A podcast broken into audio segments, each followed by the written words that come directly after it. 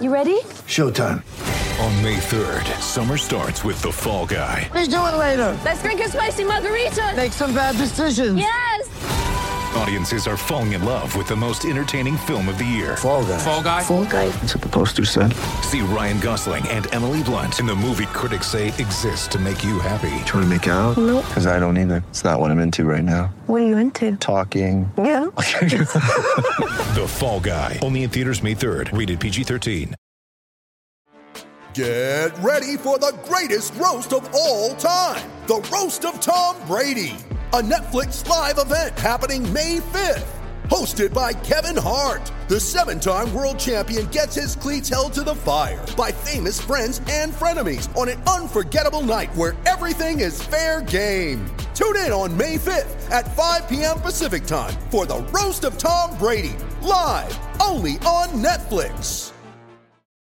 Start playing with some jam in here. Let's go. This is the Orange and Backcheck podcast with Bill Kornfeld and Scott Weinhard. It is episode 31 of Orange and Backcheck. I am Bill Kornfeld, and a guy who refuses to pump his own gas sitting across from me, Scott Weinhardt. How's it going, brother? Listen, first of all, episode 31, that's the number I play, use with the Bandits, my hockey there you go. Yeah, so this is great. Don't make fun of me for pumping gas. It's your fault Not that you live in a state where, you know, listen, listen, you pump all the gas that you want, all right? I will. Listen, it is, there is a pandemic still going on here. The point is that I am fortunate enough to live in a state where it's illegal to pump your own gas. Probably the only thing New Jersey's gotten right.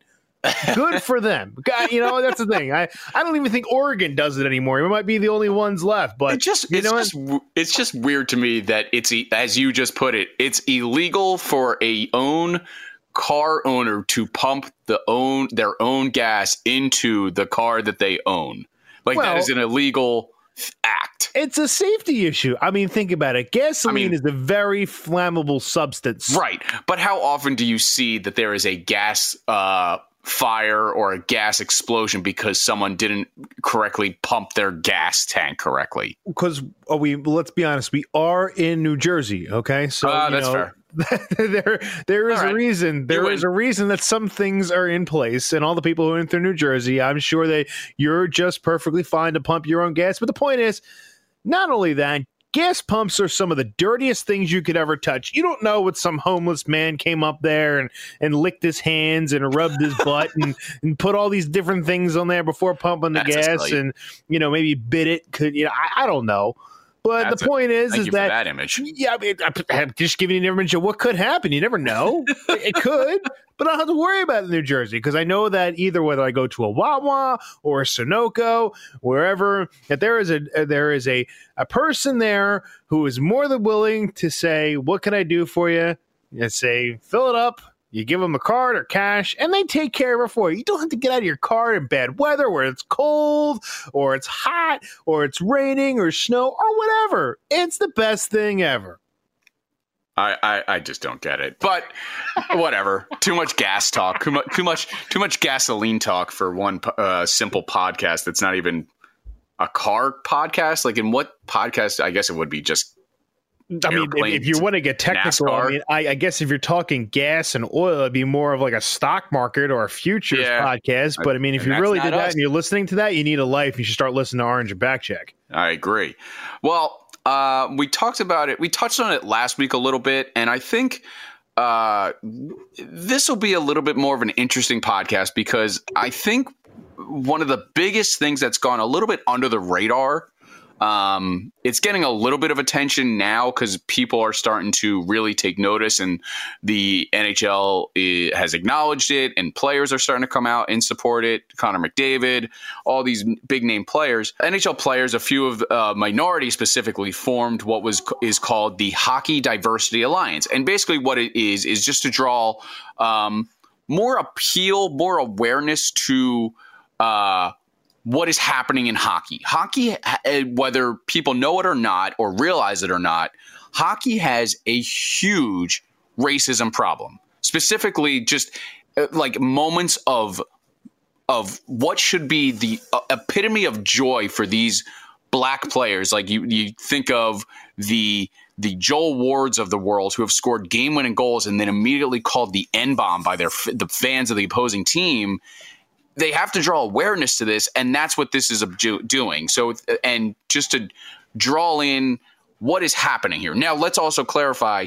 Let's not beat around the bush here. We are two white males talking about minorities in hockey and around the world and how we can form this. So let's so immediately we want to say is we need we're just wanting to learn as much as we want to speak on this matter. So if you have any way, shape, or form that you can help us learn, where you want to talk about your own stories, tell us tell us what you want to have heard on the air, or appear on the podcast yourself. We can set that up. Shoot us an email, orangeandbackcheck at gmail.com. We'd love to hear from you on how we can help fix the problem that is racism in hockey because it is not something that can just go away on its own because there, it do, it hasn't gone away on its own. As they as Evander Kane and the other players in this letter have addressed, hockey's been around. racism in hockey has been around for numerous decades, and nothing's fixed it, and it hasn't gone away. And that's one of the reasons there's probably a minority problem of of participation in hockey. So hopefully that's that that's what this is going to do, and what we will help do. And I think the most important thing that you said there, Bill, is that you know understand is that we're we're we're two white guys. I mean, you can't say it any more bluntly than that. We we we don't we can never understand what some people go through in regards to race. We we, we don't know. We we really don't know, and that's why we want to bring attention to this.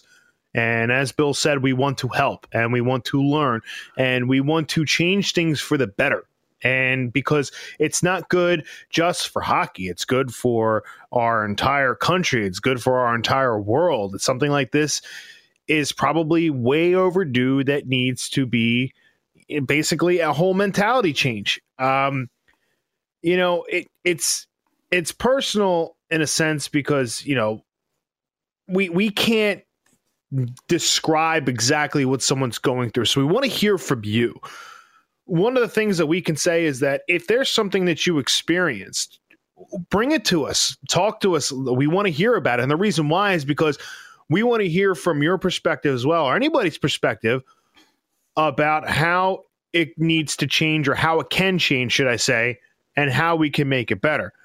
I think that the Hockey Diversity Alliance is going to be a big part of that for some of the for for hockey overall. I think that'll actually bring some more attention.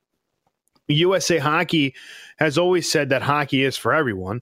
Um, and, but I'm not. I'm personally, I'm not sure about Canada hockey specifically. Uh, when you're talking about talking USA Hockey, I'm talking about like the coaches and the way that USA Hockey has to, you know, has their own things. Part of their programs is hockey is for everyone you know, a, a, little personal experience. I used to coach for Ed Snider Youth Hockey Foundation, and I did that, and that's where I started coaching, and I coached quite there for a few years. And, um, you know, one of the things that people don't realize that the reason why hockey does not have many uh, people of ethnicity in the league is because it's really a privileged sport when you think about it because it's so expensive. I mean, hockey's not cheap. All of the stuff through Ed Snider, all that stuff is donated. Either it's donations from companies like Bauer or other equipment companies to provide the uh, the provide the equipment that kids can use. Whether and then or people who have had skates and they don't need them anymore. Instead of selling them, they donate them to the to the um, to Ed Snider, and and then the kids get to use that equipment and um, that's that's the big thing of it. That's that's what helps them out. You know, I think that what we had talked about before, Bill, before this started, is that you know that diversity alliance is really going to be big because we need to get everybody involved in the game more. It, it's yeah. the problem is it's so expensive because and the reason why it's expensive is because the overhead to run a rink is ridiculous. Ice times are like two three hundred bucks an hour. It's just it's a really expensive thing because Think about it. You're trying to keep ice 365 days a year, and some of a lot of climates where they can't support ice even three months out of the year. So, it, it a lot of the overhead is the reason why it's like that. It, it's become privileged in its own right for that. Um, I don't think a lot of people realize that, uh, but but that's that's where it's at. So I'm hopefully, you know, a lot of the players here have had to deal with situations such as um, Akim Aliu, who was actually the player in question that caused Bill Peters to get fired earlier this year because of comments he previously made to him, which we discussed months ago on our show. Evander Kane's another one. Wayne Simmons is one. Um, uh, Matt Dumba and also uh, Joel Ward, a former NHL player. So um, you know, a lot of these yeah. players are coming together and do that. But you know, well, let I, me let me read just a quick uh, a, a quote from this letter that they sent out, and they're working independently from the NHL, which I think is a good thing because not they're working they're not working with Gary Bettman or Bill Daly directly. They were they or for them, I should say. They want to work with them, but not for them in making this uh, thing happen. And, and what the letter says in part is, quote, we will promote diversity at all levels of the game through community outreach and engagement with youth and will endeavor to make the game more affordable and accessible. We will also focus on educating the hockey community about the racism issue confronting the sport while advocating for acceptance and equality. End quote. Now, I think what you were alluding to, what you were alluding to, not uh, was hockey is for everyone.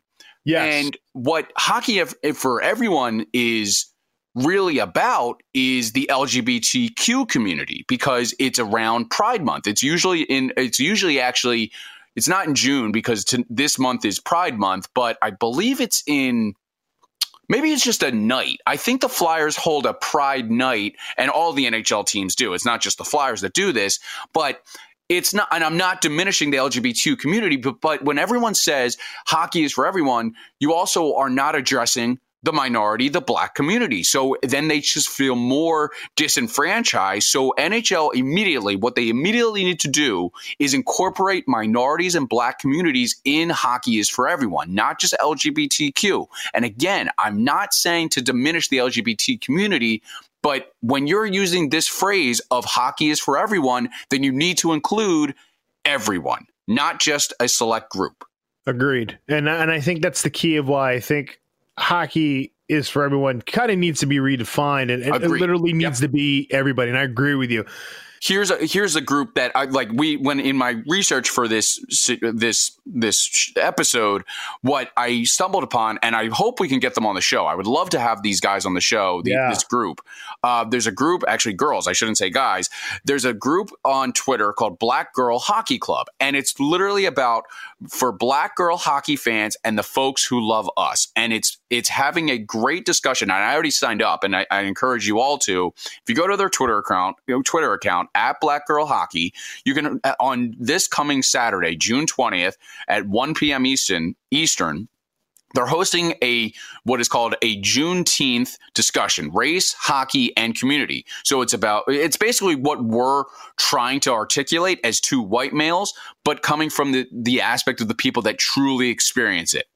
So I, I, I, would love to get these guys on the these women on the show, someone from a representative, and talk about this. We are two white privileged males talking about hockey and an issue in hockey that we don't experience ever. We see it, we witness it, but we never experience it. And that's a huge difference. So I encourage you all, go to their Twitter page at Black Girl Hockey and sign up for this Eventbrite. This I think it's just a digital Zoom meeting, is my guess, from what I understood from their Eventbrite page and their Twitter page. It's completely free. I encourage you also to donate to their cause because they are raising awareness and helping fight racism in hockey. So give them a shout out at Black Girl Hockey. That's that that's where I, I'm gonna direct everyone and I'm gonna t- tweet at them or tag them in our when I when we post this episode as well. And we're going to try to get them on to the, the group to come on an interview as well and, and talk with us and kind of see what their message exactly is, what they want to do, and what their overall goal is. Because, you know,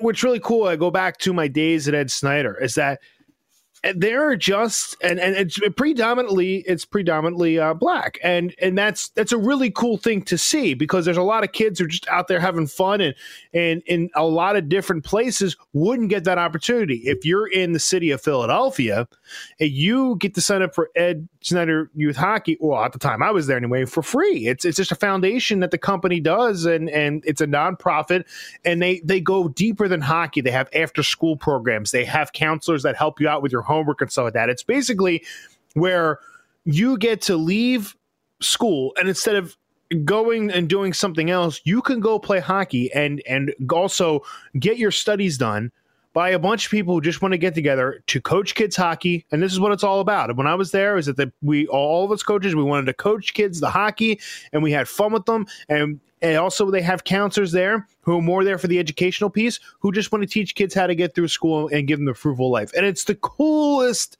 thing ever that there are things out there that go towards these communities to help them and it doesn't get enough press to be honest with you. It does not.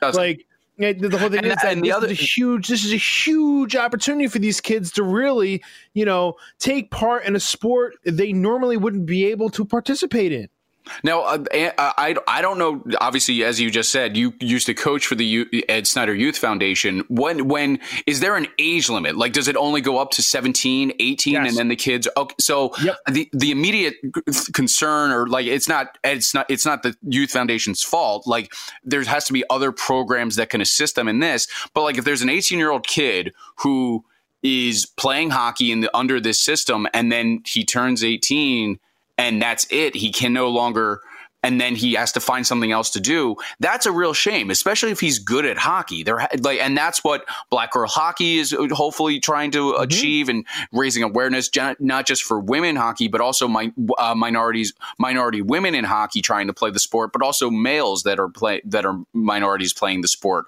at that age, because we kind of just assume that 18 is an adult.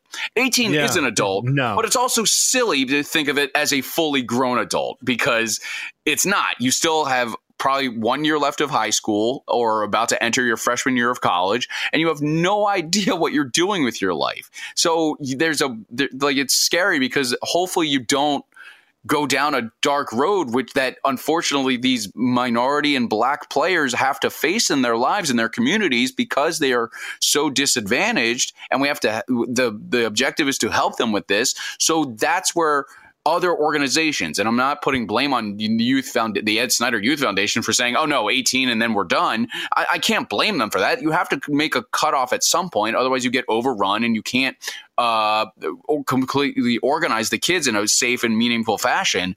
So that's what needs to happen next. It's not just getting these kids at a young age off the streets and and able to. Uh, play hockey and get in, endeavored, uh, engulfed into the world of hockey, but also after that. What happens after that? Otherwise, you become, unfortunately, what Akeem Ayu, uh, uh, uh, Akim Aliu faces from, as he said, from a 16 year old kid being hazed in junior league all the way up till he was 31, being hazed by in Calgary or whatever age he was. Like it's absolutely insane that a, a grown man is being hazed and slapped with his stick and slapped hard with stick and like purposefully, not just like in the grunts of an NHL hockey game where your uh, your stick gets trapped in between a guy's legs or hits his shins or something like that. But as he named he named him straight out, Steve Downie did this to him, and he went on to have a a very successful career. Steve Downie, and I'm not saying Aliu didn't, but still, like he faced this over his head for his entire life, and that's a damn shame. And no one could and and like no one addressed it to help him. That's mind boggling to me. Yeah, and it goes back to kind of I I went on a rant back in I want to say January or February when the whole thing with Mike Babcock came out and then this came out and and Ken Holland not le- knowing and you know the reason I'm backtracking this is that you're right like you have to think that someone had to take notice of this and someone should have taken responsibility the fact that Johan Franzen now I'm talking something different Johan Franzen was basically bullied to the point by Mike Babcock where he basically had a nervous breakdown more than once. And you're telling me that when the, the team leadership of the Detroit Red Wings went to GM Ken Holland, Ken Holland was like, he's my coach, deal with it. We, we can't live in a society like this anymore, professional sports or not. These are still human beings. These Yes. people are still human beings. They have feelings. They breathe air. Okay. They have hearts that pump. They have feelings and and they have things that bother them and things that they enjoy. You know, we, we need to be more sensitive that someone that someone just because they're in a professional league can deal with these types of things. Okay. It, it makes me sad to look back because like for instance like some of the guys that are that are in here especially one like that that the Trevor Daley. People probably don't remember what happened back in 2002 with Trevor Daley. John Vanbiesbrouck former flyer he Yeah. he he called Trevor Daley the N-word. Now the thing is Van Beesbrook at the time it, there was a lot of attention. He got fired from the Sault Ste. Marie Greyhounds. He was the GM at the time or, or GM and coach. Um, he, he he lost the job because of that. And it, there wasn't a whole lot brought to it because it was so strange, but it, it did come up that way. And now you're starting to see this stuff open up. I mean, we can go back to the Wayne Simmons incident back in 2011 or I'm sorry, 2011 or 12. Um, that incident there, that that was an issue where the guy threw the banana peel, completely unacceptable. And then you have PK Subban, who scored an overtime winner in a playoff game against the Bruins, and Boston fans started using the N word all over Twitter. This this is not acceptable. And if for one iota of a second you think it is acceptable, then something is wrong with you. I mean, Yeah. you, you can't just you can't just use the excuse of oh it's just the heat of the moment me being passionate about supporting my team that had just lost to a game tying or game or excuse me a game winning overtime goal that's not an excusable reason to do that of any site Yeah. And not only that, too. There's other ethnicities in the NHL. I mean, think of think of a couple guys who are of Middle Eastern descent, believe it or not. Brandon Saad, Justin Abdelkader, Mika Zibanejad, even though he's from Sweden, he's still of Middle Eastern descent, and Nazem Kadri. So I mean, you, you- those guys unfortunately have probably seen some things to it. You have Latino players like Al Montoya, Auston Matthews. Yes, he is of Latino descent. Max Pacioretty, and also former player Raffi Torres. And then you have other descents is like Asian descent, Kailer Yamamoto of the Oilers, and, and then Matt Dumba. So I mean, the whole point is is that you, you you can't look at these players and and and think like all of a sudden that you know they think it's acceptable because they're players they can they can deal with any kind of slur against their ethnicity. It's not acceptable by any means, and people need to start understanding the fact that hate's not accepted anymore. It, people are pushing back. You know, yeah I, I if I and can rightfully tell, so and if I can tell a quick story real quick, there there's someone I know recently who I've talked to it, it, about this, and um, they are of uh, they they they are of color, and um, this person I talked to said that a friend asked them if they were going to come to the protest and and and protest uh, with the with the George Floyd uh, issue, and and uh, this person said no, like flat out no, like I'm not going to protest. And when I asked them why, they said I shouldn't have to protest to be treated like a human. And you know that that spoke beyond words to me. I, I literally was flabbergasted, and it all came full circle for me in a sense where the reason why you're seeing all of this is because something I will never be able to understand because it's it's never happened to me because I'm a, a privileged white guy. Let's be honest. The point is, is that this person had some situations that I'm not going to go into detail about where you could literally hear the way that they were explaining it. They were not treated as a human being. They were treated less than that. And that is just wrong. So anytime that you are saying any kind of ethnic ethnic slur to somebody, whatever it is, or treating them differently because of their ethnicity or their sexual orientation or their gender, you're not treating them as a human being. And that's not the way that we can continue. And hockey's a small part of this, but the bigger point is is that as a society, we need to start understanding that we're all human beings. I'm not say making it say that the the Black Lives movement, Black Lives Matter movement means any less. It does not, because the reason behind it though is why it's going on is because people don't feel like they're being treated as human. And if you can't wrap your head around that, that the reason why these things are happening and people feel this way is because they aren't feeling treated like human, like beings, then that's the only thing you need to look at. You you can't you can't take any other angle because if you take any other angle and say, well, but well, but means you don't look at someone who's not like yourself as a human being. And Exactly. That's unacceptable. A hundred. It, it, I don't think I could have said it any better, especially for that wo- that person that you know that has gone through that tribulations. It's just it puts a face to it in your aspect, and I've had those experiences too in terms of what I've witnessed that put a face to it and experience, and you really realize what happens to these people. So again, as two white men, we can only say so much. And we've gone Right. maybe about like 45 minutes, uh, 30 minutes, 40. I don't even, I've lost track of time on this topic. And it's, it's a tough one for us alone to discuss. So again, if you want to dis- help us understand and just share your experiences and even come on the podcast or just send us an email, orange and backcheck at gmail.com.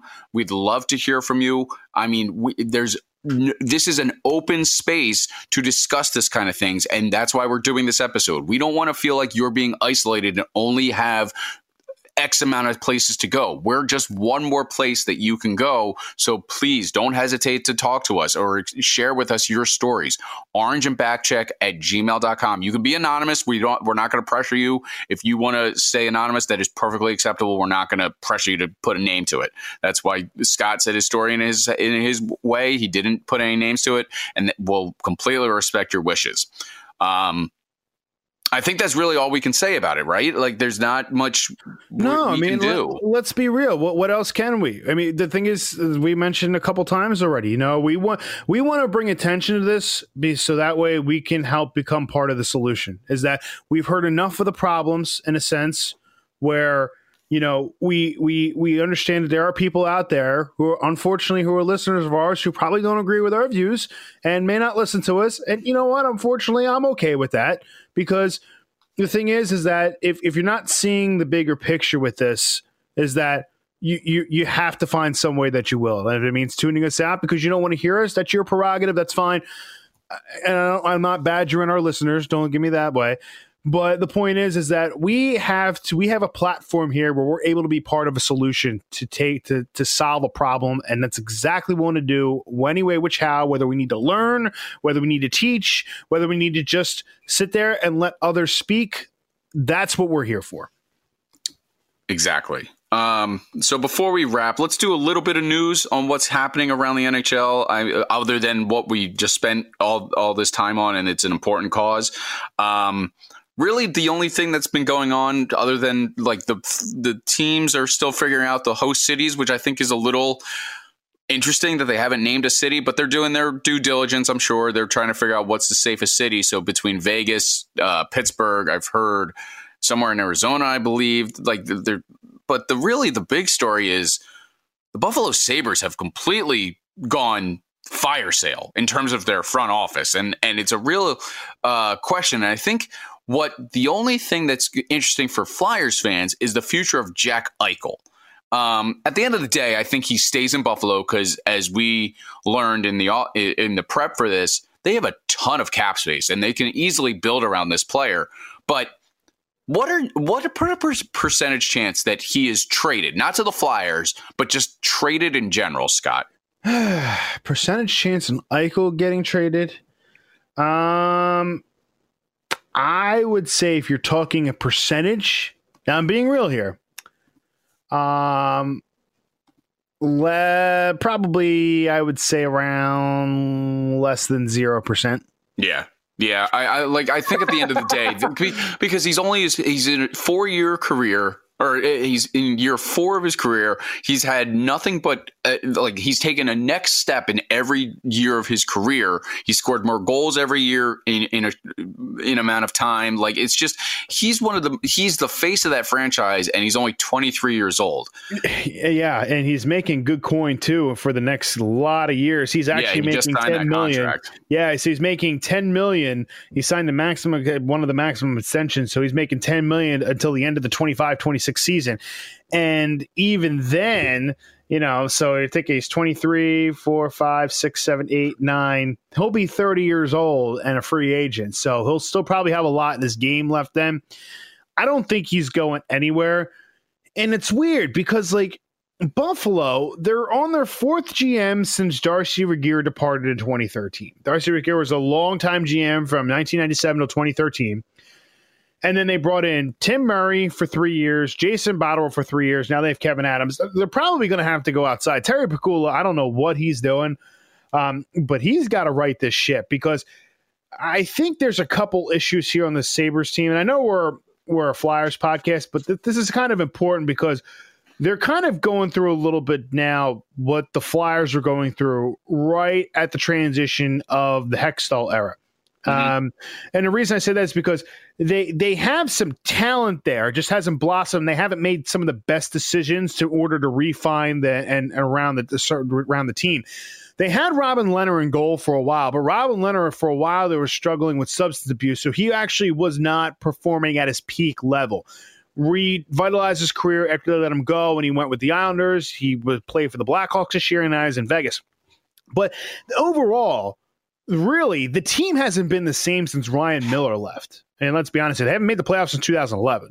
They haven't been pretty decent since that time. And the last time they made the playoffs, they were up 3 2 on the Flyers and went a blow in that series. They have good talent here. Jack Eichel's tied up. They don't. People forget they have Jeff Skinner. Jeff Skinner is actually a pretty solid goal scorer. Scored a, a career, I think, believe a career high in, in goals last year. He's signed to 25 26. That's another part of their core. Kyle is an older player now, but he's still pretty useful as far as a power forward. They have um, Rasmus Dahlin, who's another great prospect. He's got another one that on their blue line. And then Rasmus Ristolainen, he's uh, actually he was another really good defenseman too that's still about 25 years old they have some of the tools in place he had 33 Ristolainen had 33 points this year they have some talent here they just haven't been able to put it all together i mean overall if you look at their core it's pretty young real quick we talked about eichel okay sam reinhart they're basically their second center is 24 victor olofsson Okay, he's a winger. He's 24. Rasmus Dahlin is 19. Rasmus Ristolainen is 25. Marcus Johansson's 29, a little bit older. Jimmy Vesey, a former Ranger, he's there. He's he. I mean, uh, not a great season at all by any means. He's only 26. Yeah. Jeff Skinner had a really poor year this year. He's 27 the point is that they have a pretty decent core here with some guys who have some experience with, but I don't understand why, for any reason, they can't just put this whole thing together. Really, I, I think it's their goaltending, but they just they they they started out hot and they just fell off a cliff. So let's play a hypothetical here. I think this will be a fun little bit to do on these kind of scenarios when teams are having a fire sale, or just we could do this probably weekly.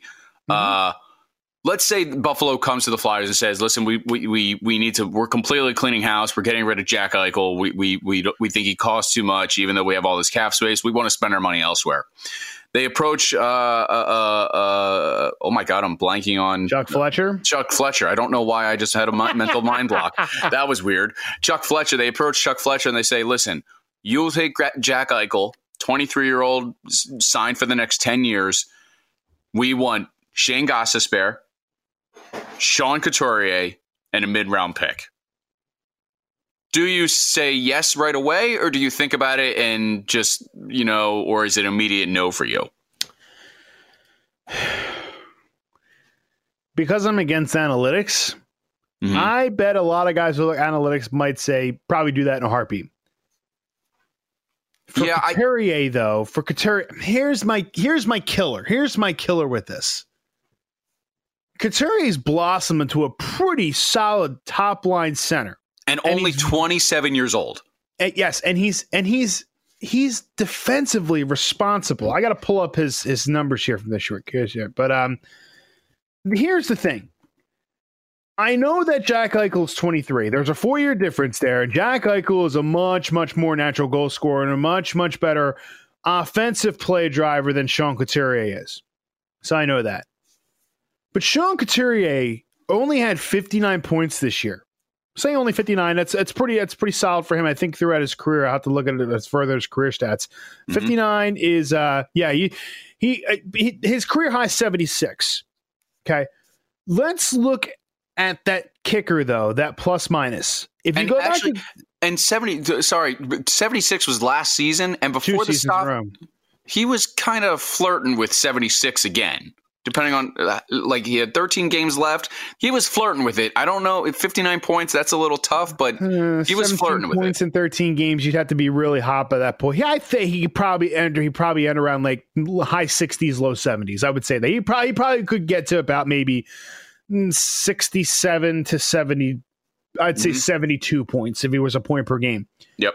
Here's the thing: the killer is for me is that if you go back and look at Sean Couturier's career, his rookie season, he was pretty much the reason the Flyers beat the Penguins in that first round because of his defensive responsibility. In his rookie year, he's a plus 18 with only 27 points. That's fantastic. Okay. 2017 18, he had 76 points. He was a plus 34. Yeah. That is that means he was on the ice for 34 more goals than he was on it against. That is tremendous. This season, he is a plus 21 with only 59 points. That's wonderful. I mean, he's so responsible two way. And looking at the game of hockey, I've always said, and I've said it on this podcast before, you need two good centers to win a Stanley Cup. Center does not just mean play driving. Center also means that you need to be that third defenseman. You need to play 200 feet, which is what the importance of Kevin Hayes is, which is why the Flyers could likely be contenders this year because of Kevin Hayes sliding behind Couturier. Couturier's always had that defensive role in this game. It just took him a few years to become offensively oriented because they kept him on the back end. Let's forget last season where he was a plus two because they the Flyers were god awful last year. hmm But Jack Eichel has 78 points, okay, through 68 games and is a plus five. Yeah. So But you that can worries also- me.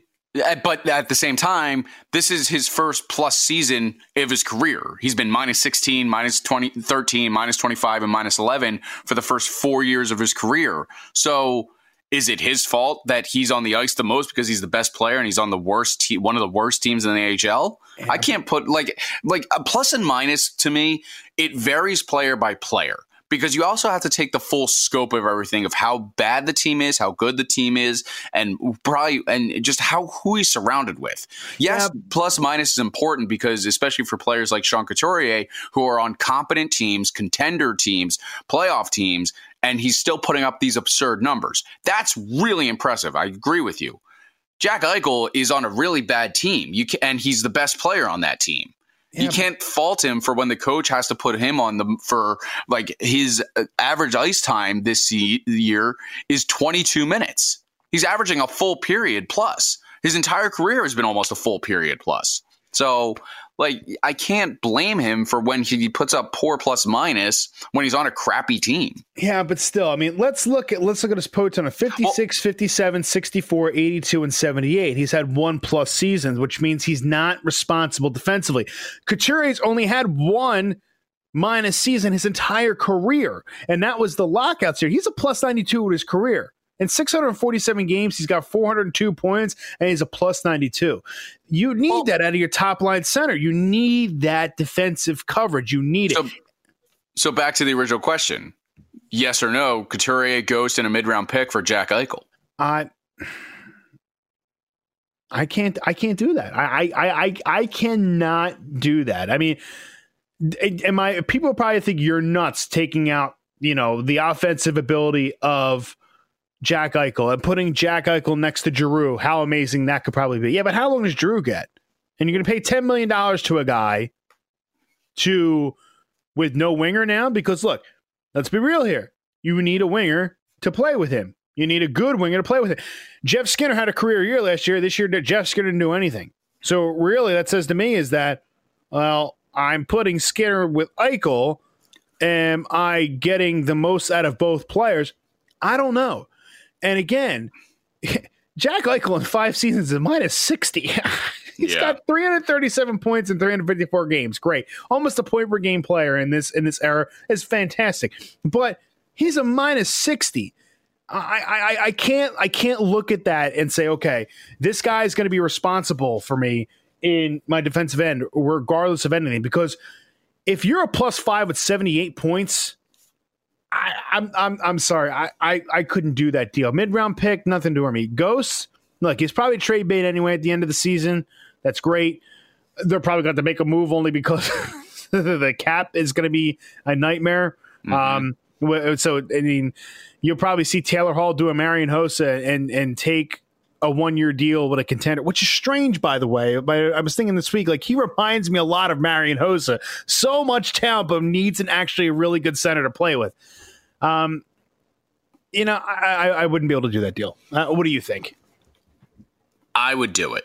Oh, Billy. Here's here's Billy. here's the only reason why. Because he's 23.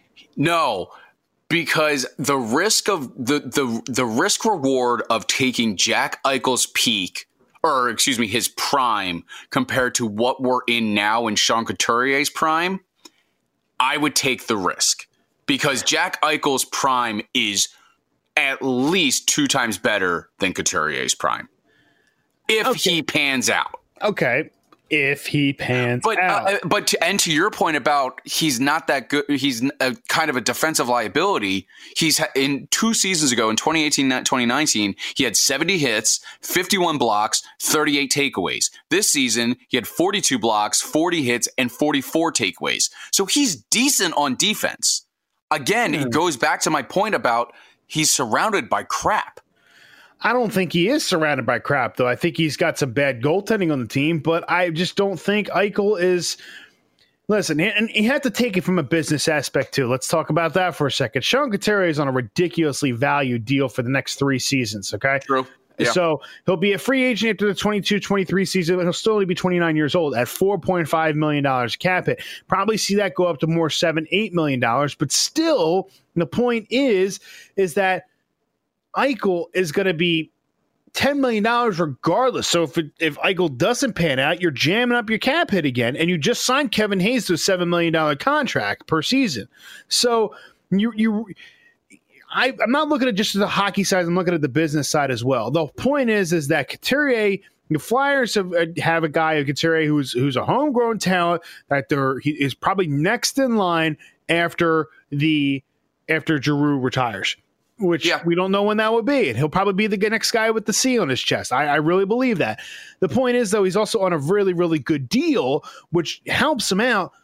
Eichel at $10 million, you're saddling your cap hit. Okay. You're already locked up Konecny, you locked up Provorov. You locked up Couturier for a couple of years here. You're gonna if the cap doesn't budge for a few years there, you're not going to be able to do anything, and you're not going to be stuck for another ten seasons with a guy. And not only that, too, the money would never work with that because you would also need to give up something of value to in order to make just the money work with the $10 million cap hit. So you'd have to probably dump off either Giroux or Voracek. You'd have no choice if you're going to make that deal. But I don't think that even if you threw in Voracek in the deal, that it's something that you were taking way too much away from the Flyers there. And I still think that even with Eichel, you could probably get more value for what you need with Ghost because of the size of his contract. And still, teams, believe it or not, even though he's not great at his defensive end, he probably could still generate some decent value around a league, a team who needs a, a, a play driver. I mean, and you and I were even talking about a couple days, uh, like a week ago, is that you know, with the whole Ghost trade rumor thing going on, is that I would even be hard pressed to see if Ghost is even dressed when they start back up. Yeah, we talked about it, and that let's we'll talk about that next week with because the prospect of what's going to happen. Because I think we need, I think this week we're going to see get a little bit more info on what's going to happen with the NHL. Because yeah. they, oh well, actually, we completely did miss a piece of news. I just realized this, and we'll wrap here. They announced that training camp's going to open on July 10th. I, I think that. Uh, oh yeah, that's out. right. We did miss that. How could we, we miss that? We missed that because bigger we, issues at hand. we we released. The, yeah, we have one bigger issue. As we spent the first forty five minutes of the forty five minutes to an hour of this episode, podcast on, but also that that news came out the day after we recorded our last episode on Wednesday night. So that's how we missed that. So July 10th is when training camp is supposed to open. And actually, Couturier is one of these guys that's been on, at, in Voorhees training on his own and with other player, limited players, I'm assuming, uh, like crazy. He's been out on four, I think I read four or five times a week. Uh, so it's impressive to see. He's going to be hungry.